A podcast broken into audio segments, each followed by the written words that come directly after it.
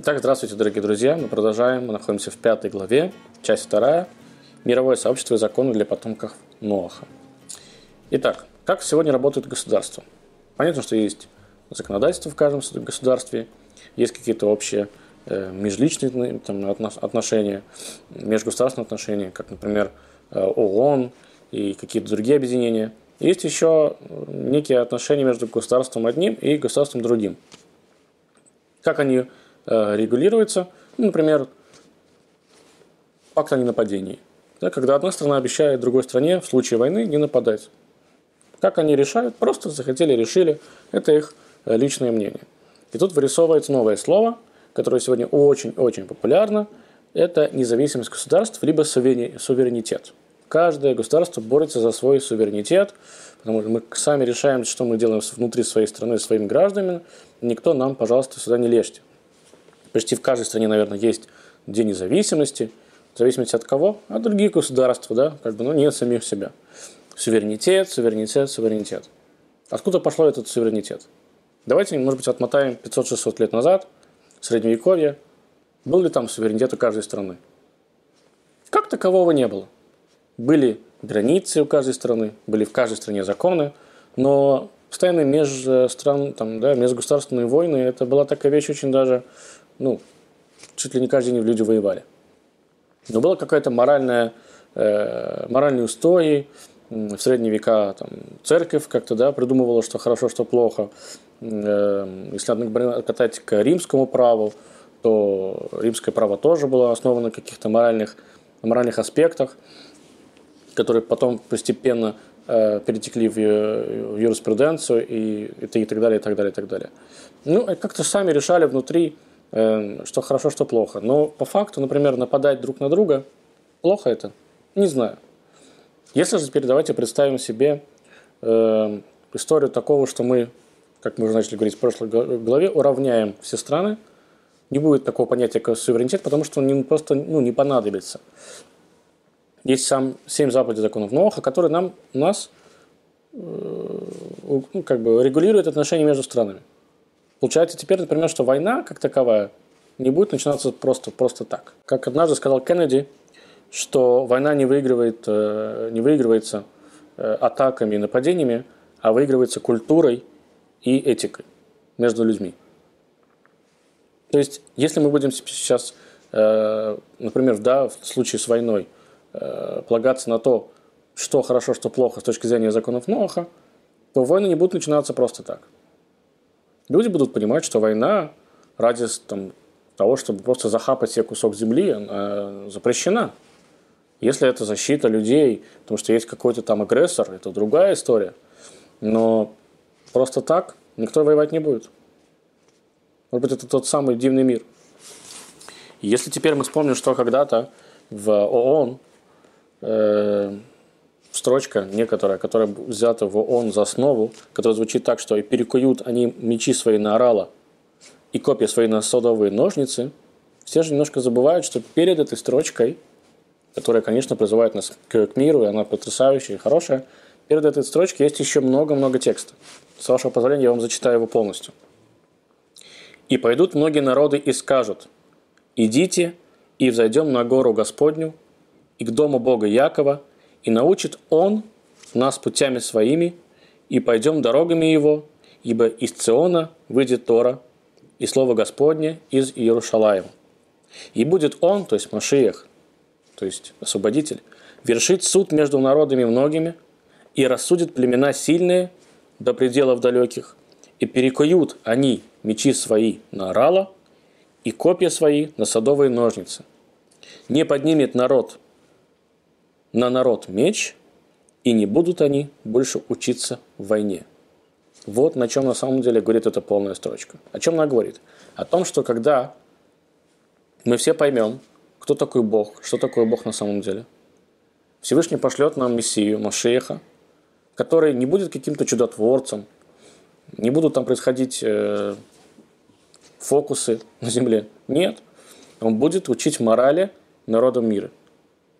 И благодаря этим моральным ценностям как раз-таки не поднимет народ на народ меч И не будут они больше учиться войне. Нет никакой необходимости. Они будут понимать, как правильно с друг с другом взаимодействовать. И как бы это ни странно прозвучало, народ в этот момент потеряет свою идентичность. Я не призываю сейчас никого э, говорить, что теперь да, там, не гордиться своим происхождением и так далее, и так далее. Но вот эта история с суверенитетом иногда настолько убивает, настолько люди агрессируют, что кто-то там что-то сказал про какого-то там, не знаю, политика, и теперь э, куча народу теперь не могут въезжать в эту страну, потому что мы, вы разрушаете, у нас есть подозрение, что вы рушите наш суверенитет. Какой может быть суверенитет, если мы все живем на одной земле? Мы даже придумали себе общий язык, который кто-то знает хуже, кто-то лучше, да? Все мы люди, у нас всех есть э, одна голова, дай бог, четыре, э, четыре конечности и так далее, и так далее, и так далее. Можно говорить, что вы живете на определенной стране с определенным паспортом, но бороться за это так, чтобы потом появлялись войны, по-моему, немножко глупо. Есть универсальные законы. Они и поэтому называются универсальными, что они подходят всем. И здесь есть интересный момент. Казалось бы, когда страны борются за свой суверенитет, что здесь плохого? Они же как-то ну, пытаются сделать свободу э, своим гражданам, да, чтобы они чувствовали внутри себя, своей страны чувствовали себя свободными. Но это же как бы такая некая золотая клетка. Семь заповедей законов, ну, семь законов новых предлагают вам немножко другой подход. Они говорят, нет, хочешь суверенитет, пожалуйста. Но суверенитет у тебя будет управляемый, универсальный. Как, например, помните войну с Саддамом Хусейном? ее нельзя было просто так развивать, потому что развивать, потому что есть определенная, есть суверенитет у своей любой страны.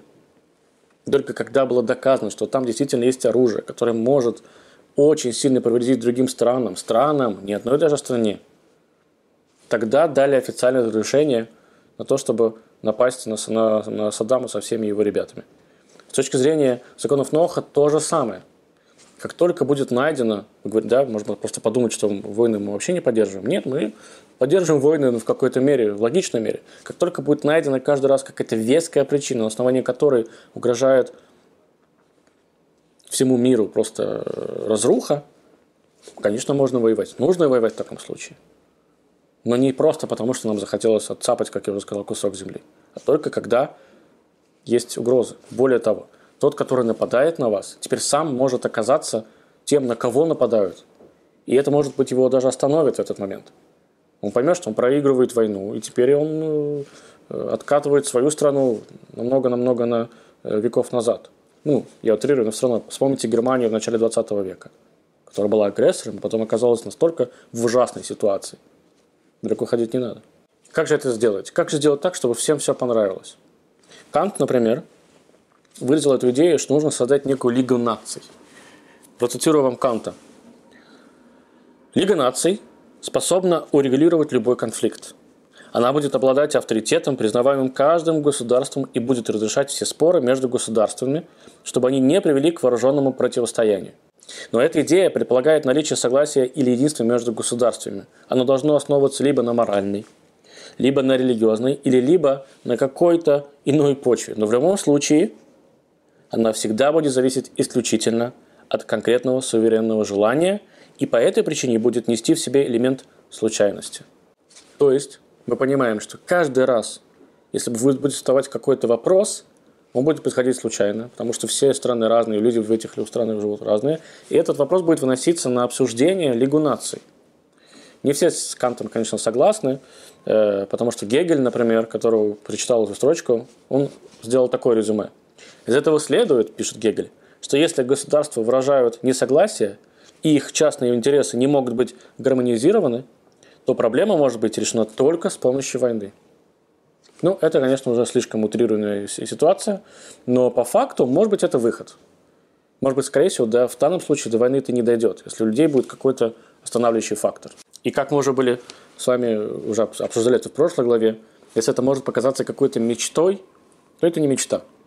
Есть абсолютно официальные данные, например, взять все тоже США, что три наиболее э, распространенные религии в США – это христианство, ислам, иудаизм, то 97,7% американцев каждый себя отождествляет к этой религии. 97% в стране считают себя религиозными людьми. А если они себя считают по-настоящему религиозными людьми, а эти все три религии, как мы уже сказали, они аврамические, то это все нас относит туда же обратно они вынуждены признать все эти законы новых. Если посмотреть на всеобщую всемирную карту, мы найдем ничуть не меньше.